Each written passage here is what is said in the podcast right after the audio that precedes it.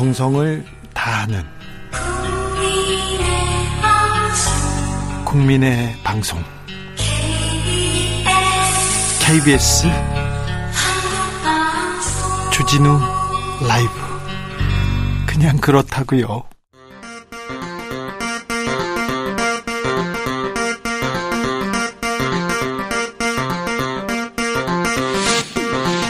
주진우 라이브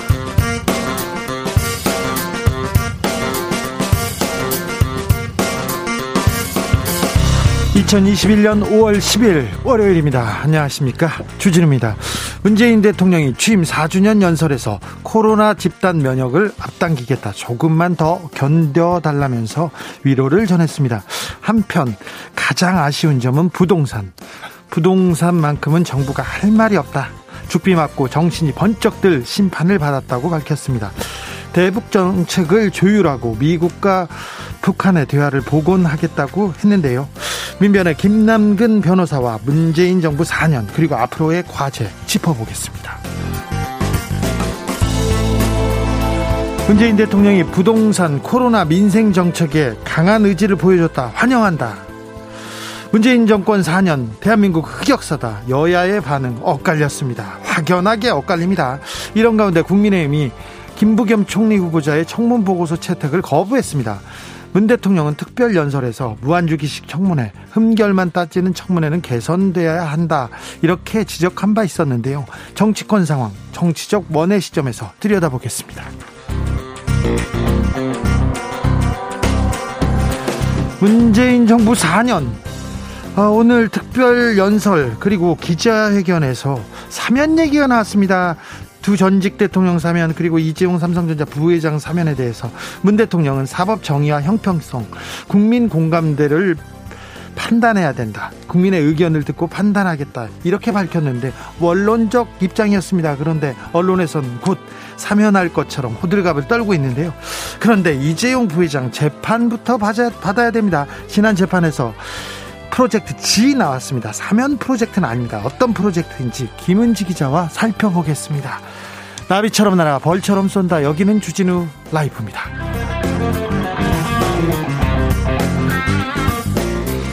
오늘도 자중자애 겸손하고 진정성 있게 여러분과 함께 하겠습니다. 어버이날이 있는 주말이었습니다. 잘 보내셨는지요? 가족과 함께 행복한 한 주 되셨는지요? 새로운 한 주 시작하셨어요? 잘 시작했는지요? 어디에서 어떻게 어, 이번 주 시작했는지 알려주세요. 그리고 문재인 정부 4년이 지났습니다. 딱 1년 남았는데 남은 1년 동안 정부 이건 꼭 고쳐주세요. 이건 꼭 해주세요. 한 바라는 점 있으면 들려주십시오. 샵 9730 짧은 문자 50원 긴 문자는 100원입니다. 콩으로 보내시면 무료입니다. 그럼 주진우 라이브 시작하겠습니다.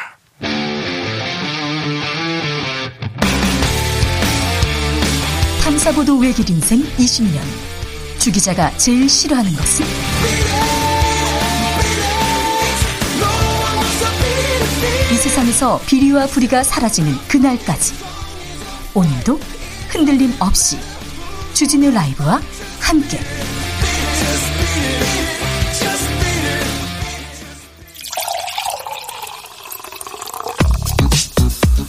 진짜 중요한 뉴스만 쭉 뽑아냈습니다. 줄 라이브가 뽑은 오늘의 뉴스 주스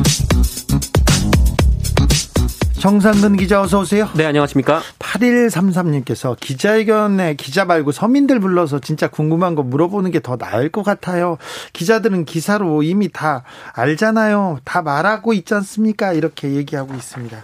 오늘 문재인 대통령이 취임 4주년을 맞아서 특별 연설 그리고 기자 문답 시간을 가졌습니다. 네, 어, 일단 연설 내용부터 전해드리면 이 코로나19 관련해서는 이 코로나와의 전쟁에서 끝이 보이기 시작했다라면서 이 집단 면역에 다가가고 있다라고 말했습니다. 네. 다만 백신 접종이 좀 더 빨랐더라면 하는 아쉬움은 있다라고 말했습니다. 그런데 코로나에 대해서는 좀 자신이 있는 것 같더라고요. 네, 네. 어, 반면에 이 부동산 문제 관련해서는 이 질의응답에서도 가장 아쉬운 부분으로 꼽았는데요. 예, 앞으로 부동산 시장 안정화에 최선을 다하겠다라면서도 실수요자 부담을 완화하는 다양한 정책적 지원을 확대해 나갈 것이다라고 했습니다. 아, 그리고 공직사회를 비롯해서 부동산 투기를 철저히 차단하겠다라고 덧붙였습니다. 경제에 대해서도 좀 집중했습니다. 네, 올해 4% 이상의 성장률을 달성하도록 정부의 역량을 총동원하겠다라고 했고요. 어, 일자리 문제 관련해서는 고통이 큰 청년과 여성들에게 각별한 관심을 갖겠다라고 했습니다. 이 대북 문제에 대해서는 한반도 평화 프로세스를 진전시켜 나갈 기회가 온다면 온 힘을 다하겠다라며 북한의 호응을 기대하기도 했습니다. 질문을 몇 개 받았어요. 아주 중요한 아주 중요한 얘기들이 많이 나왔는데 사면 관련된 또 질문이 나왔어요. 네, 연합뉴스 기자의 질문이었는데요. 네. 어, 이에 대해 문재인 대통령은 일단 이 전직 대통령들 같은 경우에는 이 사면을 바라는 의견이 있는 반면 반대 의견도 만만치 않다라면서 이 전직 대통령 수감이 국가적으로 불행한 일이고 안타깝지만 이 국민 통합과 사법 정의, 형평성 등을 생각하면서 판단할 것이다라고 말했습니다. 어, 이재용 삼성전자 부회장 사면에 대해서도 얘기가 나왔는데요. 이 반도체 산업 경쟁력을 높여 나갈 필요가 있다라면서도 형평성과 과거의 선례 또 국민 공감대를 생각하지 않을 수 없다라고 밝혔습니다. 형평성과 국민 공감대를 생각하지 않을 수 없다. 형평성에 저는 이렇게 방점이 찍히던데 원론적인 이야기였는데 언론에서는 아 입장이 바뀌었다 사면이 될 것 같다는 기사가 계속 나오고요 앞으로 막 많이 마구 쏟아질 예정입니다.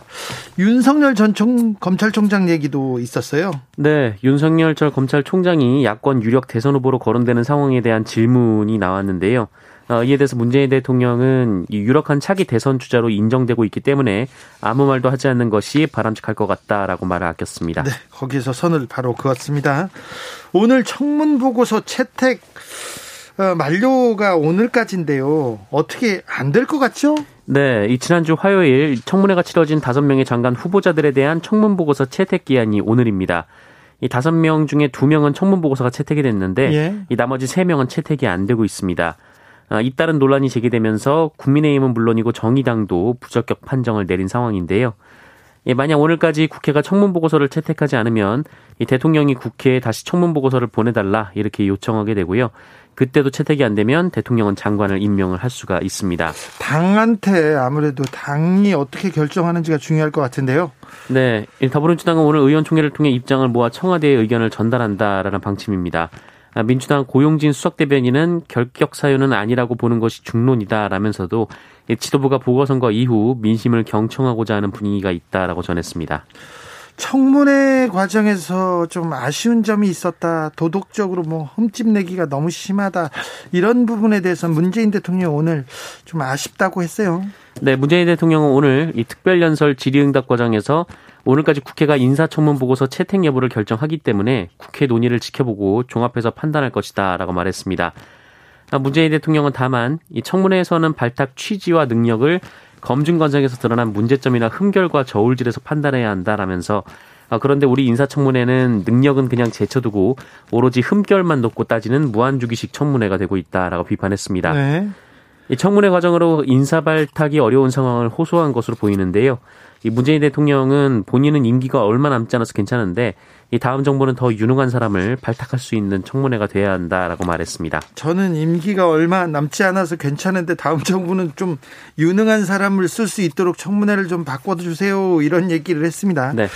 김부겸 총리 후보자 인준은 어떻게 됩니까? 네, 이 김부겸 국무총리 후보자의 인사청문 보고서 채택은 일단 무산이 됐습니다. 이 총리 후보자 인사청문 특별위원장인 이 국민의 서병수 의원이 어, 문재인 대통령이 청문회 결과와 관계없이 후보자를 임명하겠다는 뜻을 밝혔다면서 형식적인 보고서 채택은 불필요하다 이렇게 주장했습니다. 아니 문 대통령이 입장을 밝혔습니까? 그런 그런 내용이 없었는데요. 네, 이 문재인 대통령이 그 야당의 인사 검증에서 이제 야당이 실패했다고 해서 그것이 실패했다는 뜻은 아니다라는 얘기를 했고 또 어, 시달렸던 사람이 일을 더 잘한다는 좀 그런 어, 얘기 어, 일을 잘하는 사람들을 예, 뽑았다는 얘기가 있었는데 네. 이 부분이 네, 이 문재인 대통령이 인사를 강행하겠다는 뜻으로 서병수 의원은 이렇게 주장을 했습니다. 서병수 의원은 자기는 그렇게 그렇게 음, 생각했다 하면서 지금 인사청문회 특별위원장이지 않습니까? 네. 그래서 자기가 판단했다면서 어, 보고서 채택은 하지 않겠다 회의는 없다 하고 가버렸습니까? 네, 그렇습니다. 네. 너무 해석을 너무 빨리 하시는 거 아닌가 생각도 합니다. 코로나 확진자가 400명대로 줄었습니다. 네, 오늘 코로나19 신규 확진자 수는 463명이 나왔습니다. 그 일주일 만에 다시 400명대 확진자가 나왔는데요. 어, 지난 3월 30일 이후 41일 만에 가장 적은 확진자가 나왔습니다. 네. 예, 정부는 최근 감염 재생산 지수가 계속 1을 밑돌고 있기 때문에 네. 감소세라고 보고 있습니다만 아주 위험한 지점은 좀 지난 것 같아요. 네, 다만 이 변이 바이러스가 점점 퍼지는 등 그렇죠. 확진자 규모가 언제든 늘어날 수 있다라고 보고 있습니다. 변이 바이러스 무섭습니다. 네. 네, 특히 오늘 서울 강남의 한 초등학교에서 17명이 넘는 확진자가 나와서 방역 당국이 긴장하고 있는데요. 서울시는 교직원과 전교생 대상으로 검사를 시행을 했습니다. 어, 그리고 코로나19 상황이 길어지면서 방역에 대한 민감도도 떨어지고 있는데요. 이 보건당국이 전국 4만 4천여 개 시설을 점검한 결과 이 방역 수칙을 위반한 사례가 3,200여 건 적발되기도 했습니다. 오늘부터 65세 이상 국민들 접종 예약을 받습니다. 네, 어, 65세부터 69세까지 어르신들을 대상으로 백신 접종 예약이 시작됩니다. 지난 6일부터 아스트라제네카 백신의 접종 예약을 시작한 그 70세에서 74세의 경우 이 예약률이 30%를 밑도는 것으로 알려져서 이 방역 당국이 고심이 깊은데요. 이 방역 당국은 우려되는 부작용의 확률은 매우 낮고 또 어르신들은 코로나에 감염되면 중증으로 갈 확률이 높다면서 접종을 당부했습니다. 네. 백신 이상 반응을 보인 사람들에 대해서 정부가 어, 포괄적으로 보상을 하기로 했어요. 네, 질병관리청은 코로나19 백신 접종 이후 이상 반응이 발생한 중증 환자에 대해서 포괄적 보상을 하겠다라고 밝혔습니다. 이 그동안은 인과성이 증명된 환자에게만 이 보상을 실시를 해왔는데 이 백신 불안감을 낮추고 접종률을 높이기 위해서 인과성이 증명되지 않은 환자라고 하더라도 치료비를 지원하기로 한 겁니다. 지원 대상이 되면 어떻게 됩니까? 네, 이 지원 대상이 되면 1인당 1천만 원 한도에서 진료비가 지원되고요. 예. 어, 다만 이 기존의 기저질환 치료비나 간병비, 이그 장제비 등은 제외가 됩니다. 네, 바로 시행됩니까? 네, 17일부터 시행되고요. 이 시행일 이전의 접종자도 소급 적용됩니다. 자, 우리가 400명대로 줄었는데 일본은 7천 명대 확진자를 지금 기록하고 있습니다. 그래서 도쿄 올림픽 개최 중단을 요구하는 청원에도 계속 사람들이 막 늘고 있어요. 그래서 어, 굉장히 긴급 사태에 긴급에 아주 불이 났습니다. 지금 어, 선수들만 어, 올림픽에 참석하는 선수들만 먼저 백신을 맞는 것이 이게 좀 선수들한테 특별 대우를 받는 것처럼 실망스럽다고 이렇게 좀 불만을 제기하고도 있고요. 일본은 좀 굉장히 걱정스러운 우려스러운 상황입니다. 홍준표 의원 때문에 조금 시끄럽네요. 복당 선언하더라고요, 오늘. 네, 국민의힘 내부에서 복당을 추진하고 있는 무소속 홍준표 의원이 오늘 국회에서 기자회견을 했습니다. 아, 이 자리에서 복당 선언을 했는데요. 어, 오늘자로 국민의힘 복당 절차를 밟겠다라며 어, 신한국당에 입당한 이래 본인은 단 한 번도 이 당적으로 옮긴 적도 없고 당을 떠난 일도 없다라고 말했습니다. 다만 지난 20대 총선 과정에서 이 부득이하게 일시적으로 당을 떠날 수밖에 없었다라고 했고요.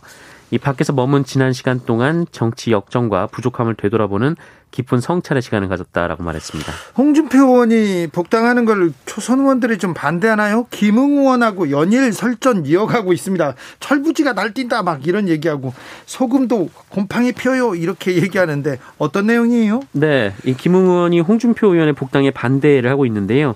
어, 그러자 최근 홍준표 대표가 이 당대표 출마를 공식화한 김웅 의원에게 이 정계 입문 1년밖에 안 되는 분이 당대표를 하겠다는 것은 무리다라며 어, 일찍 핀 꽃이 일찍 진다라고 비판했습니다. 어, 그러자 김웅 의원이 이 본인은 매화처럼 살 테니 홍준표 의원은 시들지 않는 조화로 사시라 이런 식으로 얘기를 했고요. 어, 그러자 홍준표 의원은 선후배도 없고 위아래도 없는 이 막가파 정, 막가는 정치 이렇게 재반박을 했습니다. 좀 조롱했네요, 김웅 의원이. 네, 어, 그러자 이번에 김웅 의원도 이 소금이, 소금도 오래되면 곰팡이가 나는 법이다라고 재반박을 했습니다. 선후배도 없고 위아래도 없는 막가는 정치다고 이렇게 홍준표 의원이 목소리를 내고 있습니다. 화가 나셨나 봐요. 지난달 대북 전단 살포한 박상학 자유북한 운동연합 대표 경찰에 소환됐습니다. 네, 경찰이 압수수색에 이어 박상학 대표를 피의자 신분으로 소환 조사했습니다. 어, 오늘 박상학 대표가 경찰에 출석을 하면서 어, 내가 감옥에 가면 동지들에게 대북 전단을 날릴 것이다 이렇게 얘기를 했습니다. 어, 앞서 자유북한 운동연합은 그 비무장지대와 인접한 지역에서 두 차례에 걸쳐서 대북 전단을 보낸 바 있습니다. 아, 그 전에도 전단을 날리겠다고 계속 했는데 경찰에서 특별하게 관리를 한다면서 관리를 한다면서 막지도 못했어요. 그 이후에 수사를 한다고 했는데 뭐 압수수색을 한다, 뭐 한다 왜 이렇게 더딘지 모르겠습니다. 좀 빨리 좀 처리했으면 좋겠습니다. 네. 이성윤 서울중앙지검장에 대한 수사심의위원회가 시작됐습니다, 지금. 네, 어, 이성윤 지검장은 과거 이 김학의 전 법무부 차관에 대한 출국금지 과정에 대한 검찰 수사가 시작이 됐을 때 이 수사팀에 외압을 행사했다라는 의혹을 받고 있습니다. 어, 이에 대해 검찰이 수사를 벌이자 이성윤 지검장은 수사심의위원회 개최를 신청했고 이것이 받아들여져서 오늘 열렸습니다. 오늘 수사심의위원회가 열립니다. 서울중앙지검장에 대한 수사심의위원회입니다. 서울중앙지검장이 검사 수사를 검찰의 수사를 믿지 못하겠다고 지금 위원회를 열어달라는 거 아닙니까? 네네. 아, 지난번에 보면 법무부 장관도 그랬고 검찰총장도 그렇고 중앙지검장도 검사도 검찰 수사를 믿지 못하는데 국민들이 어떻게 믿어요? 국민들이 어떻게 믿어요? 검찰이 지금 가야 할 길이 멀다는 거, 국민의 눈높이 하고 많이 뒤처져 있다는 것 한 번 더 조금 생각해 주십시오, 검사님들. 공정거래위원회 실적이 20년 만에 가장 적었어요. 네, 최근 공정위가 발행한 출판물에 따르면 이 공정거래위원회가 법을 어긴 기업에 고발이나 과징금 또 경고 이상의 제재를 한 실적이 20년 만에 가장 낮은 수준으로 줄어든 것으로 나타났습니다. 네. 이 공정위는 지난해 고발, 이 과징금, 시정명령, 경고 등 제재를 총 1298건 내렸는데요. 2000년 이후 20년 만에 가장 작은 규모입니다. 이 코로나19로 인해서 현장 조사가 어려워지고 제재 수준을 결정하는 전원회의, 소회의 등이 잠시 중단됐다라는 점을 고려하더라도 네. 이 공정위 칼날이 너무 무뎌지는 거 아니냐 이런 비판이 제기되고 있는데요. 예, 예. 어, 게다가 이 문재인 정부 출범 첫 해인 2017년 이 전년 동기 19.3% 줄어든 1,840건을 나타낸 이후 해마다 하락을 하고 있습니다. 대기업 의 검찰입니다. 공정위는 대기업의 저승사자라고 하죠. 네, 굉장히 중요한 일을 하는데요. 그런데 공정 어, 지금 대기업과 뭐 중소기업의 하청 관계 불공정 거래가 없어졌을까요? 경제적 양극화가 줄었을까요? 그런데 왜 이렇게 안 했을까요? 어, 게다가 이 성과가 기대에 미치지 못했다는 평가와 함께 이 전현직 직원들이 이 청탁 등에 연루되면서 아, 공정위는 2020년도 정부 업무 평가에서 어, 최하위 등급을 받기도 했습니다. 네. 그런데 아, 공정위에 지금 그 일하는 걸 보면 굉장히 안타깝습니다. 전속 고발권이라고 있어요. 전속 고발권이라고 대기업의 공정 거래를 공정 거래를 위반했을 때는 공정위가 고발하게 돼 있어요. 근데 공정위가 고발하지 않으면 다른 데선 고발을 안 합니다. 수사를 못 합니다. 그렇죠. 그래서 대선 공약이었고 총선 공약이었는데 이 전속 고발권 폐지가 아직도 지금 되지 않고 있어요. 전속 고발권을 소극적 행사해 가지고 대기업 대기업한테 계속 면제부를 주는 대기업의 중대한 범죄, 불법 행위에 대해서 공정위가 계속 벌하지 않는 현실이 이어지고 있습니다. 이거 왜 그런가요? 예, 일 잘못한 거예요. 일 안 한 거예요. 김상조 전 공정거래위원장부터 지금 공정거래위원장 다 마찬가지입니다. 잘못하고 있는 거예요. 경제적 양극화가 이렇게 심한데 공정거래위원회에서 20년 만에 가장 일을 적게 했다 이렇게 보이지 않습니까? 유능한 정부를 국민은 원하고 있습니다. 지켜보고 있습니다. 입양아를 학대한 사건이 또 발생했습니다. 네, 이 정인이 사건이 발생한 지 1년도 안 됐는데요. 비슷한 일이 또 벌어졌습니다. 어, 그제 저녁 6시쯤 이 두 살 여자아이가 의식을 잃고 경기도 안산의 한 병원 응급실로 왔는데요. 어, 상태가 안 좋아서 인터넷 대형 병원으로 보내졌고 긴급 수술을 했지만 의식을 회복하지 못하고 있습니다. 어, 이미 뇌의 3분의 2 이상이 손상된 상태라고 하는데요. 이 머리에 큰 외상이 없는 걸로 봐서 머리가 크게 흔들려서 뇌출혈이 온 것으로 추정이 되고 있습니다. 학대 같죠? 학대. 네, 그 외에도 심장에 공기가 차 있고 또 아이 얼굴과 몸 곳곳에 멍자국도 있다고 합니다. 이 멍자국은 특히 발생 시기가 서로 달라서 상습적인 아동학대에 시달렸을 가능성이 의심되고 있습니다. 예. 경찰은 아이 부부를 면담한 뒤 30대 부친을 아동학대 중상해 혐의로 긴급 체포했습니다. 오늘 구속영장을 신청하기도 했습니다. 이 부부는 지난해 8월 24개월이던 아이를 입양을 했는데요. 어, 양부는 아이가 칭얼거려서 손으로 때렸고 이 맞은 뒤에 아이가 잠이 들더니 깨어나지 않아서 병원으로 데려왔다고 진술했습니다. 어, 이달에 세 차례 아이를 폭행한 것으로 전해지고 있습니다. 아이들을 입양하면 혜택을 주고 아이들이 있으면 더 좀 경제적으로 좀 도움을 주는 그런 일이 있어서 그런 이런 학대가 좀 이어지는 것도 같은데요.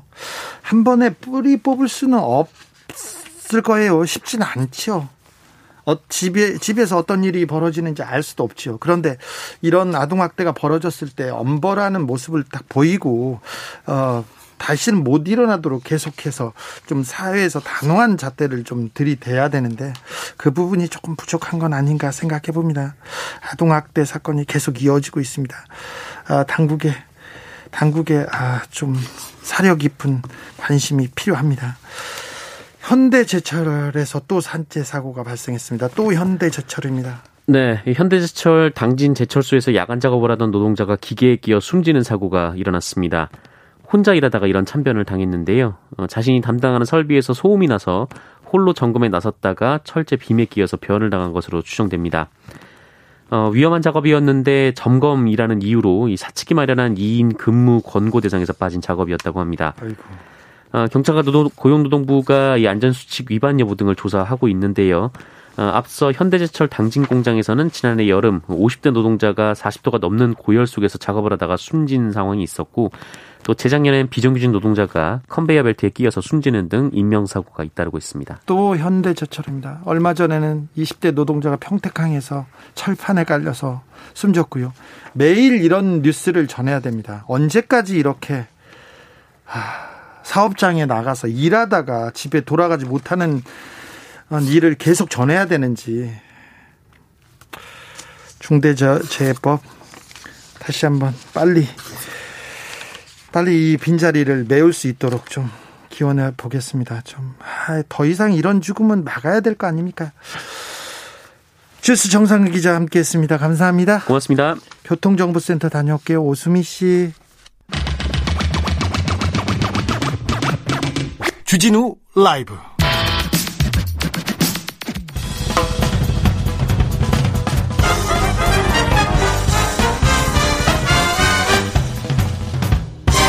훅 인터뷰. 모두를 위한 모두를 향한 모두의 궁금증 훅 인터뷰.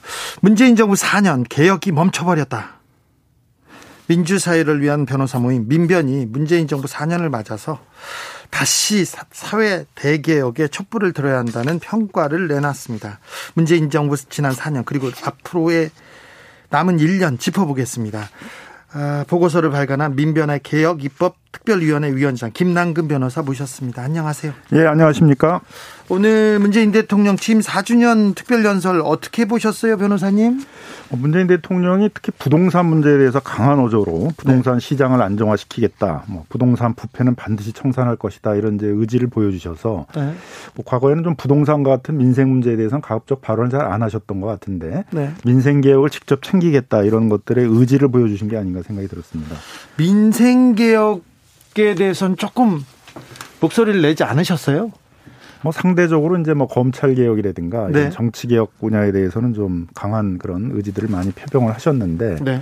아마 이런 부동산이나 이런 민생 개혁에 대해서는 그냥 행정부에 좀 맡기는 예, 그리고 그런 식이 아니셨나 이렇게 좀 생각이 들었는데 이제 직접 그런 걸 챙기겠다는 의지를 보여주셨던 것 같습니다. 민변 보고서에도 적극 지지층이 주된 관심사에는 검찰 개혁에만 지나치게 집중하고 주거, 자영업자 보호, 가계부채 등 민생 문제 개혁에 집중하지 못했다 이렇게 썼던데 이렇게 보고 계십니까?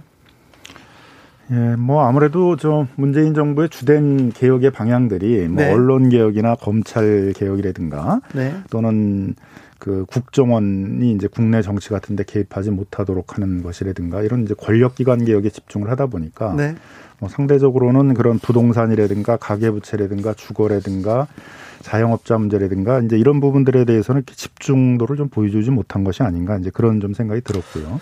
특히 이제 그 촛불 혁명이 정치 개혁에 대한 요구뿐만이 아니라 우리 사회가 이제 양극화가 심해지다 보니까 네. 그 불평등을 해소해야 된다 이제 이런 요구가 굉장히 많았거든요. 네. 그래서 공정 경제에 대한 요구들이 상당히 많았고 특히 상징적인 것으로서의 재벌 개혁 같은 것들의 이슈들이 많이 있었는데 네. 20대 국회에서는 이제 너무 이게 정쟁 국회가 되다 보니까 제대로 재벌 개혁을 할 수가 없었고 또 21대 국회에 들어와서는 이제 어떻게 보면 여건이 좀 좋아졌는데 국정의 좀 기조가 재벌들이 신산업 같은 데를 빨리 진출을 해서 네. 경제를 활성화시켜야 된다는 쪽으로 많이 가다 보니까 상대적으로 재벌 개혁 같은 것들의 과제들은 좀 이렇게 쏙 들어진 상태가 된 것이 아닌가 좀 그런 우려가 있고요. 예. 특히 국민들이 맡긴 그, 그 국민연금을 가지고 이제 이런 재벌 총수들의 거수기로 전락해 있는 대기업의 이사회들을 이제 제대로 견제와 감시를 할 수 있도록 하, 도록 그렇게 이제 개혁을 하겠다라는 이제 그런 계획도 있었습니다. 그리고 이제 소위 국민연금의 stewardship code 같은 거였는데 결국은 뭐 전혀 그 국민연금의 적극적 주주권 행사 같은 것들이 이루어지질 못해서 이제 그런 점에서는 좀 제대로 된 집중 어떤 개혁에 대한 집중적 의지 같은 건 못 보여준 것이 아닌가 이렇게 생각이 듭니다. 네, 총평을 해주셨는데요. 음. 검찰 개혁은 어떻게 보십니까? 지금 어디까지 왔다고 보시는지요? 뭐 상대적으로 이제 검찰 개혁 그다음에 권력기관 개혁에 대해서는 상당히 많이 공을 들였고. 예. 그래서 뭐 저희가 사실 박근혜 정부 때 민변의 중요한 역할들이 뭐였냐면 집회나 시위에 참여하신 분들이 형사 처벌 받을 때 가서 변론해 주는 거였거든요. 예, 맞, 맞았죠. 근데 이제 문재인 정부에 들어와서 뭐 집회 시위에 참여했다, 뭐 집회를 주최했다 그래서 형사 처벌 받고 이런 것들이 좀 거의 많이 없어졌잖아요. 예.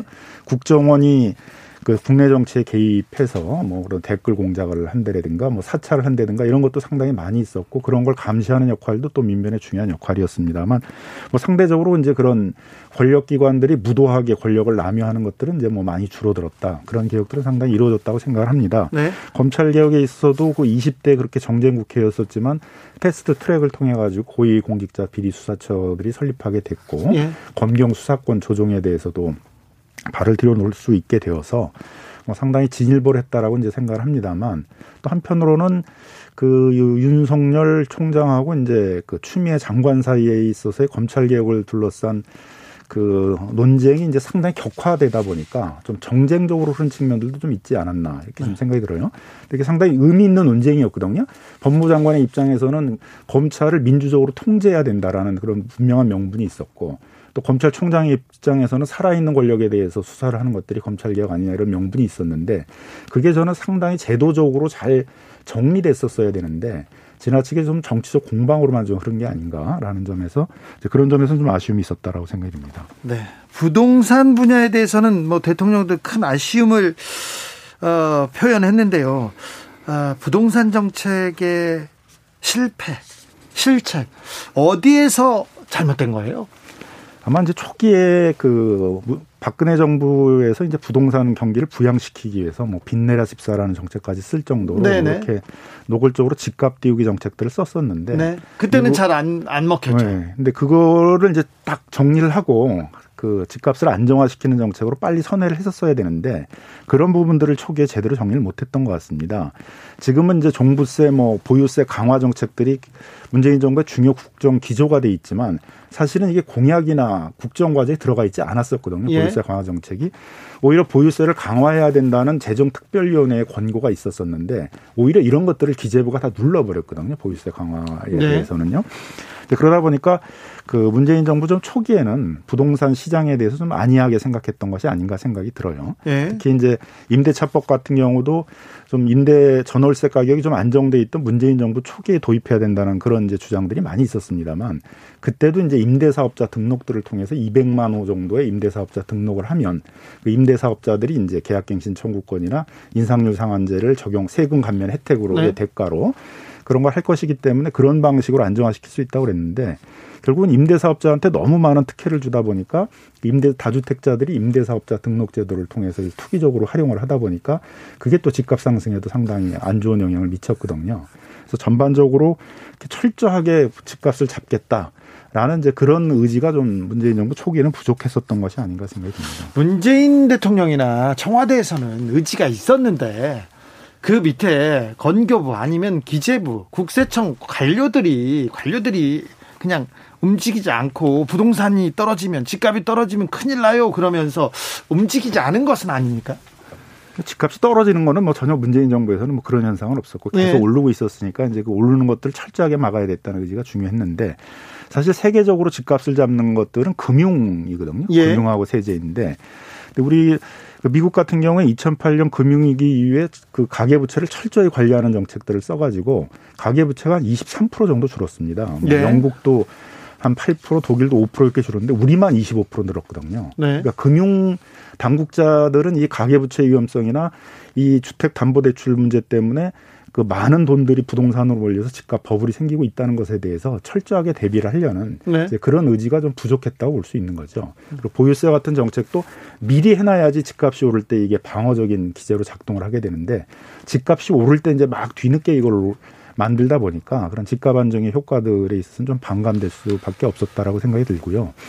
국토부가 주로 했던 것들이 존을 지정해서 뭐 조정 대상 구역 같은 것들을 지정해 가지고 조정 대상 구역을 지정하면 이제 거기에 LTV나 뭐 세제나 이런 걸 강화해서 집값을 잡는 방식인데 문제는 그 지구를 지정하는데 시간이 많이 걸리거든요. 네. 집값이 이미 상당히 올라 있어야지만 지구 지정의 대상이 되고 그다음에 그걸 분석을 해서 지구 지정을 하자라고 논의하는 사이에 또한 1년 가고 그러니까 2, 3년 돼야지 이제 지구 지정을 하게 되는데 그 사이에 집값은 다 오르게 되는 거죠. 네. 그래서 이게 자꾸 뒷북 행정이다라는 비판들을 좀 많이 받았는데 이제 그런 점에서 본다면은 좀 문재인 정부가 이 뭐 뒷북 행정이다 이제 뭐 핀셋 규제다 뭐 이런 이제 비판을 많이 받았습니다만 부동산에 전력을 해야 되겠다 이제 이런 좀 적극적인 의지는 좀 부족했던 것이 아닌가 생각이 듭니다. 4085님께서 정부가 너무 나약했다. 문재인은 너무 관대했다. 누가 이 정권에게 어, 부자 만들어 달라고 했나 비틀어진 나라를 바로 잡아달라고 명령했지 이렇게 좀 아쉬움을 표했습니다. 남은 1년 동안 어떤 실책을 바로 잡아야 될까요? 어떤 부동산 정책을 펴면 바로 잡을 수 있을까요? 민주당에서 그리고 정부에서 어, 좀 부동산 정책 수정 준비 중인 것 같은데 뭐부터? 저는 뭐, 뭐, 뭐, 뭐, 것보다 지 기조를 잘 유지하는 게 중요하다. 지금 기조를요? 예. 지금 방향은 틀리지 않습니까? 뭐, 종부세 강화했고, 보유세 예. 강화하는 정책을 했고, 예. 또, 그 다음에 DSR이라고 그래가지고, 소득 능력, 상환 능력에 비해서 지나치게 많은 과잉 대출을 받는 것들을 이제 규제를 했고, 음. 그러면서 집값 조금 조금씩 안정돼 왔었거든요. 네. 그, 사칠 재보선 때문에 뭐, 재건축 규제화나 이런 얘기 나올 때까지는 상당히 안정화되는 추세였습니다. 그리고 공공이 주도를 해서 이제, 그 젊은 중산층들이 기대하고 있는 좀 더 저렴한 주택 같은 것들을 공급하겠다라는 그런 이제 의지를 보여줬는데 네. 이런 정책이 꾸준히 진행이 되게 되면 효과를 보게 될 것입니다. 네. 근데 문제는 이제 여당 내에서 갑자기 이제 민심을 거꾸로 읽어가지고 너무 부동산 규제를 많이 해서 우리가 선거에서 졌다라고 평가를 하면서 뭐 종부세 기준을 완화를 해야 된다라든가 뭐 대출 규제를 많이 풀어가지고 빚내서 집 사게 해야 된다든가 선거 이후에 계속 쏟아지고 있잖아요. 이제 그런 기조가 이제 혼선을 주고 있는 거죠. 시장에 좋지 않은 신호를 주면서 다시 집값을 들썩이게 만들고 있고 하기 때문에 지금 상황에서는 좀 지금까지 추진해왔던 정책 기조들을 잘 유지하면서 밀고 나가는 것들이 더 중요하지 않겠는가 생각이 듭니다. 네. 어, 정부 초기에 개헌 얘기가 조금 나왔어요. 촛불. 거기다가 또 180석 되니까 개헌으로 우리가 몇 발짝 가야 된다. 전진해야 된다. 이렇게 얘기했는데 지금은 개헌에 대한 합의가 좀 어, 좀 부족한 것 같습니다. 목소리도. 개헌이라는 건 보통은 이제 그 한 번 사회에 큰 변혁이 일어나가지고 과거의 어떤 체제로서는 더 이상 사회 통합을 유지해 나가기 어려웠다. 라는 반성적 고려가 있을 때 나오는 거거든요. 우리 전에 있었던 개헌이 87년 그 민주화 네. 대투쟁 이후에 그 기존에 있어서는 그런 그 권위주의 체계로 우리 국가를 운영하기 어렵다라는 이제 반성적 고려에서 지금의 헌법이 만들어진 거 아니겠습니까? 네, 2016년 이제 그 탄핵 정국을 거치면서 대통령도 이제 그런 탄핵을 받을 정도의 상황이 되니까 우리 사회에 대해서 한번 좀 대개혁을 해야 된다라는 그런 반성적 고려가 일어나고 있었습니다. 이럴 때가 제가 보기엔 좀 중요한 개헌을 할 수 있는 시기였다라고 생각이 드는데 그때 이제 뭐 많은 개헌을 못 한다 그러면 적어도 뭐 한두 가지 중요한 부분에 대해서는 좀 원포인트 개헌을 하더라도 그런 걸 좀 추진했었어야 되는 게 아닌가 생각이 드는데 이제 그런 시기는 좀 놓친 게 아닌가 그런 좀 아쉬움이 있습니다. 문재인 정부 4년 아, 문재인 정부 4년 동안 민심과 좀 거리가 있다고 보시는 건가요? 보고서를 보니까 계속 그런 얘기를 해서요. 그런데 4년 동안 우리 사회를 다 바꿀 수 없고 개혁을 다 완성할 수도 없지 않습니까? 그래서 이제 중요한 거는 이제 계속 그 문재인 정부가 출발할 때 어떤 정부보다 많은 개혁을 약속을 했거든요. 예. 정치 개혁뿐만이 아니라 우리 사회의 이런 불평등, 불공정 문제를 해결하기 위해서 뭐 재벌 개혁, 불공정한 가불 개혁, 부동산 개혁 많은 개혁을 약속을 했는데 기대가 엄청 컸죠. 네, 기대도 컸죠. 네. 근데 어느 순간 이게 좀 멈췄어요. 그리고 약간 기조가 바뀌어 가지고 지금은 이제 신산업을 키우기 위해서 재벌 대기업들이 그런 신산업에 진출하기 위해서 규제를 완화해 줘야 된다든가 벤처 기업이나 뭐 유니콘 기업을 키워야 된다든가 그렇게 하기 위해서는 뭐 노동이나 환경이나 이런 규제들을 많이 완화해 줘야 된다는 쪽으로 정부나 그 여당 내에 이제 그렇게 주류적인 기준들이 좀 바뀌다 보니까 처음에 공약했던 그런 공정 이런 분들은 상당히 이제 희석화되고 네. 그러니까 예를 들면 사칠 재보건 해선에서 공정을 공약으로 한 게 오세훈 후보였고 박영선 후보는 오히려 혁신 이걸 공약으로 지금 예, 예, 그러니까 예. 그 4년 동안에 이렇게 바뀌어진 지형들을 좀 보여주는 거잖아요. 네. 근데 국민들은 아직도 우리 사회가 굉장히 불공정하고 네. 좀더 공정한 사회로 나가야 된다. 문재인 정부가 약속했던 공정 경제, 공정한 사회 이런 개혁들에 대해서 좀 더 책임 있게 움직여 줘야 된다. 이런 이제 아쉬움이 있거든요. 그래서 예. 저는 처음에 약속했던 초심으로 돌아가서 그걸 좀 더 책임 있게 개혁을 추진해 나려고 하는 것들이 지금 해야 될 일이다 이렇게 생각이 듭니다. 8891님께서 사공이 많으면 배가 산으로 갑니다. 정책 세우고 여론에 휘둘려서 뒤집으면 정부 못 믿어요. 종부세는 끝까지 가야 합니다. 이렇게 얘기하셨습니다. 이건 변호사님 얘기를 잘 들은 것 같은데. 예, 예 그러신 그렇죠. 것 같네요. 고맙습니다. 자, 예. 남은 1년 문재인 정부한테 조언을 해준다면 이거는 꼭 지켜라. 예. 근데 자꾸 이제 그 대선이나 이런 선거가 앞두고 되다 보니까 표를 계산하면서 나오는 이제 그런 게 많이 있는 것 같아요. 뭐 정치인들 정부, 표 계산 안 할 수 없죠. 정부세 완화도 사실은 좀 굉장히 저는 정략적이다 이렇게 생각이 들어요. 기존의 네. 지지층들이나 뭐 무주택자나 이런 사람들은 정부 여당을 지지를 할 테니까 네. 좀더 중도층에 있는 뭐 종부세를 내게 된 사람 같은 것들을 정치적으로 포섭하자. 뭐 이런 것들이 종부세 완화 논의에 영향을 미치고 있다라고 좀 생각이 드는데 그런 것보다는 처음에 문재인 정부가 무슨 개혁에 대한 공약을 했는지 그래서 백대 과제를 뭐로 선정을 했었는지 그런 과제가 제대로 이행이 된 건지 이런 걸 좀 점검해 보고 남은 기간이라도 약속한 그런 개혁에 대한 공약 백대 과제에 대해서 충실하게 이행을 하겠다는 의지를 보여주는 게 네. 오늘 전 대통령이 그런 걸 좀 보여줬다라고 생각이 네. 들거든요. 있거든요. 그런 것처럼 대통령뿐만이 아니라 정부 여당의 관료들이라든가 당의 지도자나 이런 사람들도 처음에 약속했던 그런 공약을 제대로 이행을 하겠다. 공정개혁과 혁신개혁들을 두 바퀴를 양바퀴로 나갈 수 있게 하겠다. 이런 어떤 의지들을 좀 보여주는 것들이 더 중요하지 않겠나 생각됩니다. 변호사님, 지난 정권과 비교해 봤을 때 아, 문재인 정부의 성과는 뭡니까? 아니 뭐 민주적 개혁이 많이 이루어졌죠. 네. 뭐 계속 말씀드린 것처럼 그런 권력이 남용돼 가지고 뭐 국민들이 조금만 어떤 자기 의사 표현을 해더라도 형사 처벌을 받는 데라든가 탄압을 받는 데라든가 권력 기관들이 정권의 유지를 위해서 그 활용된 데라든가 검찰들이 제대로 된 권력 비리 수사 같은 것들을 박근혜 정부 때 하지 못했고 네. 그게 결국 측근 비리에서 박근혜 정부가 탄핵까지 이르게 됐던 거 아니겠습니까? 그런 점에서는 뭐 저는 상당한 개혁들이 이루어졌다 성과가 있었다라고 생각이 들지만 또 한편으로는 그 우리 사회에 있어 크게 지금 벌어져 왔던 그런 사회 양극화라든가 경제적 불평등의 문제 이런 것들은 계속 문재인 정부에서도 이렇게 악화되어 오는 상황이 있는데 네. 이런 문제를 좀 더 근본적으로 개혁하려는 그런 좀 노력들은 좀 부족했던 게 아닌가 자신감이 좀 부족했던 게 아닌가 그런 생각이 듭니다. 자신감이 부족했다. 김남근 변호사와 이야기 나눴습니다. 말씀 감사합니다. 예, 네, 감사합니다. 나비처럼 날아 벌처럼 쏜다. 주진우 라이브.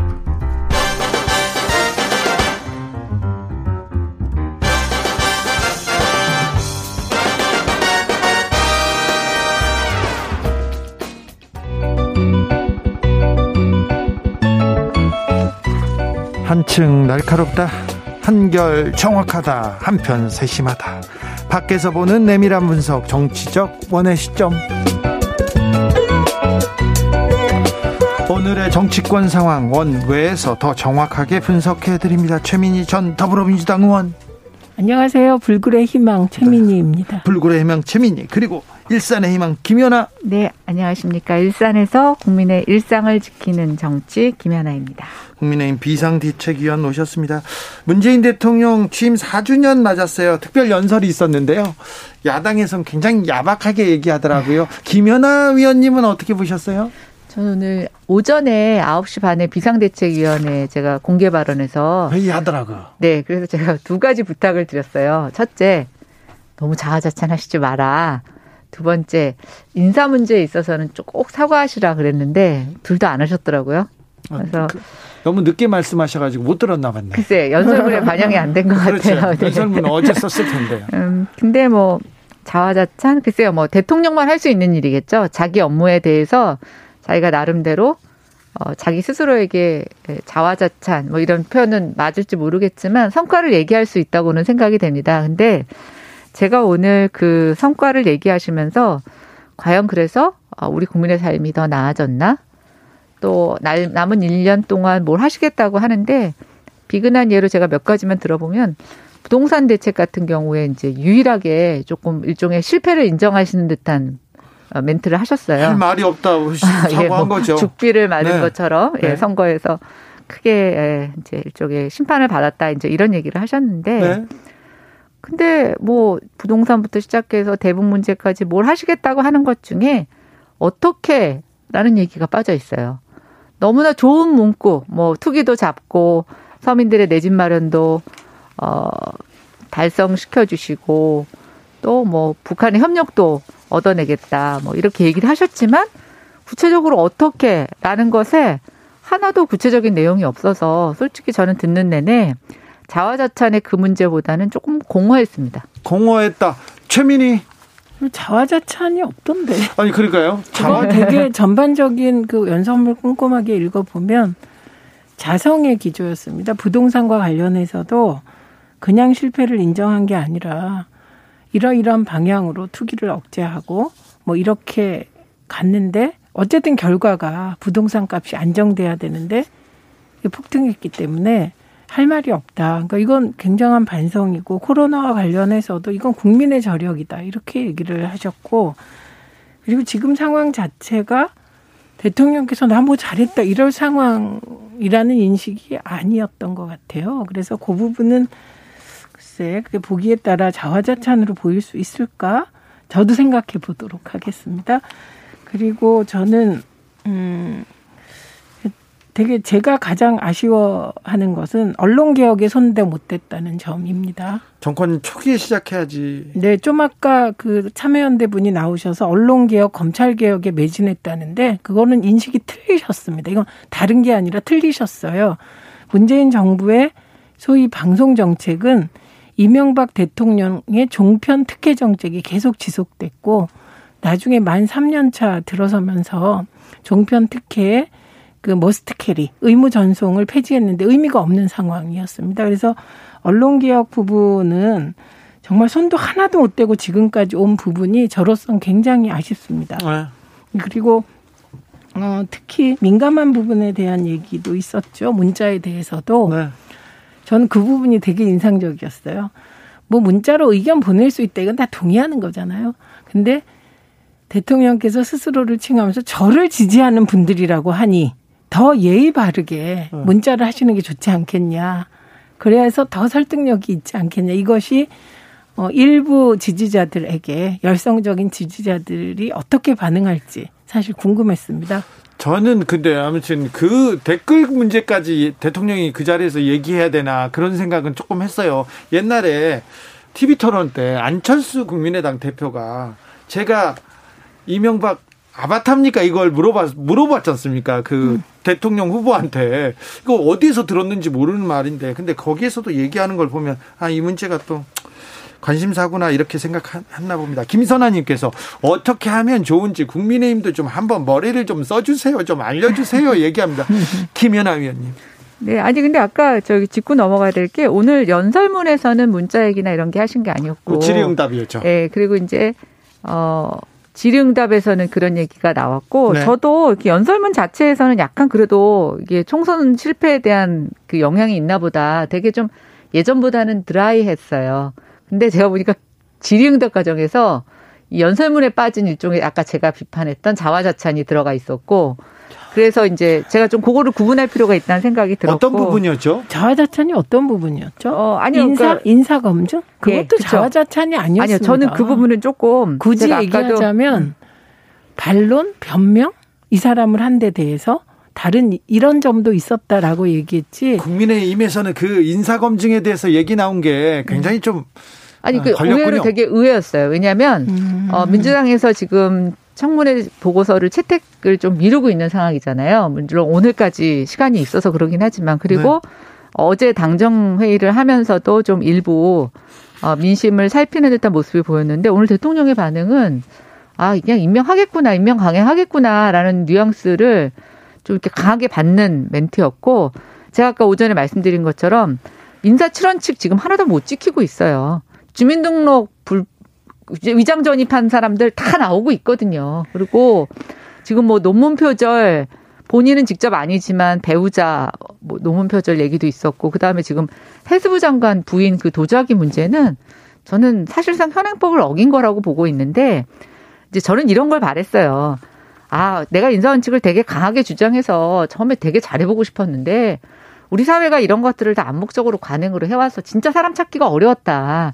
정말 그 부분에 대해서 미안하다. 어?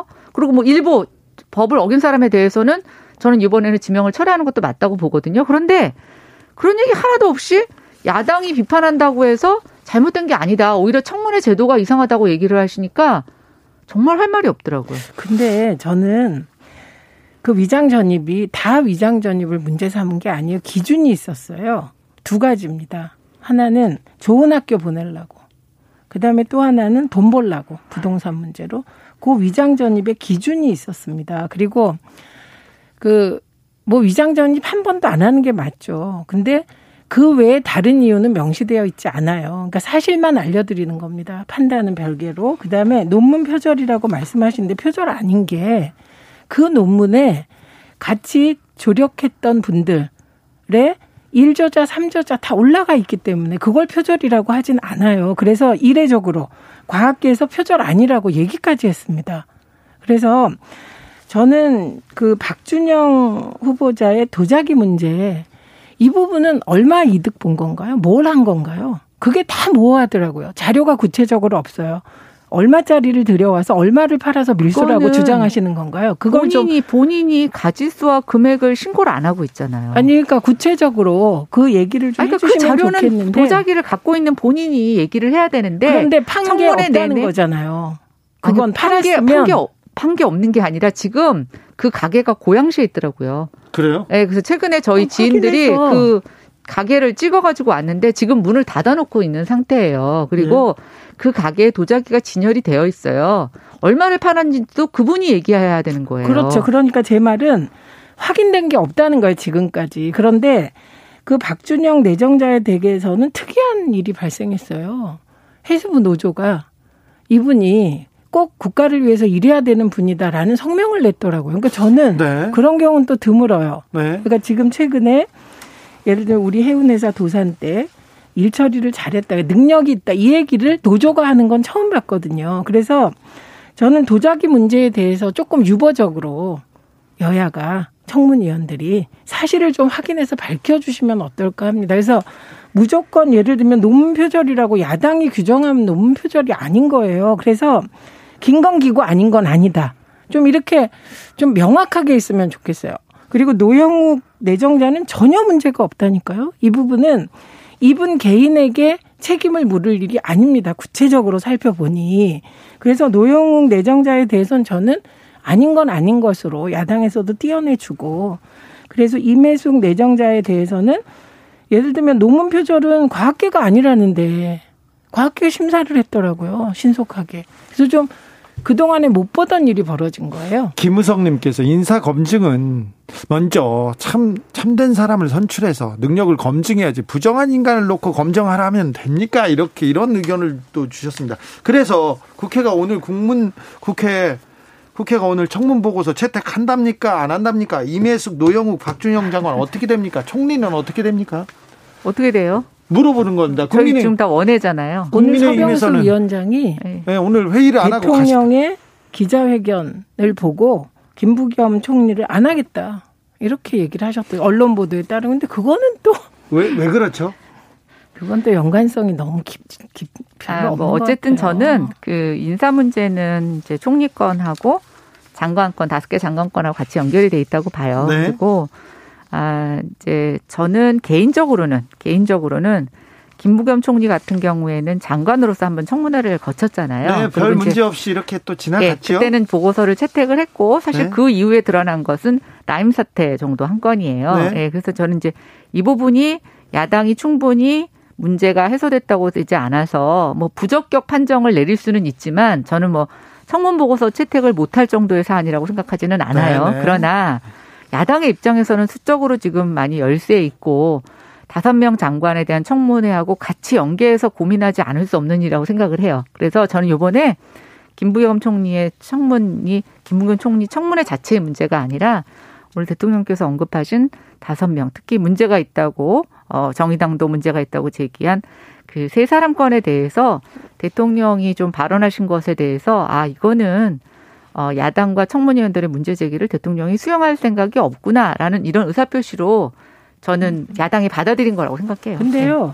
그 이거 팩트 체크잖아요. 정의당은 박준영, 임혜숙 후보만 얘기했습니다. 노영우 후보는 아니에요. 왜냐하면 네. 이분은 그 개인적인 기책 사유가 아니라니까요. 알겠습니다. 야당이 반대해서 검증 실패라고 생각하지 않는다. 이 말이 이게 또 청문회까지 또 보고서까지 채택 안 할 일인지는 또 생각해 볼 문제입니다. 0646님께서 전 대통령 20년, 17년 선고 받아도 사면하라는 등 말하는 등 능력 있으면서 사면하라면서 능력 있으면 등용해야죠. 이렇게 얘기합니다. 자, 주진우 라이브 2부에서 우리 다시 이어갈까요? 원의 시점은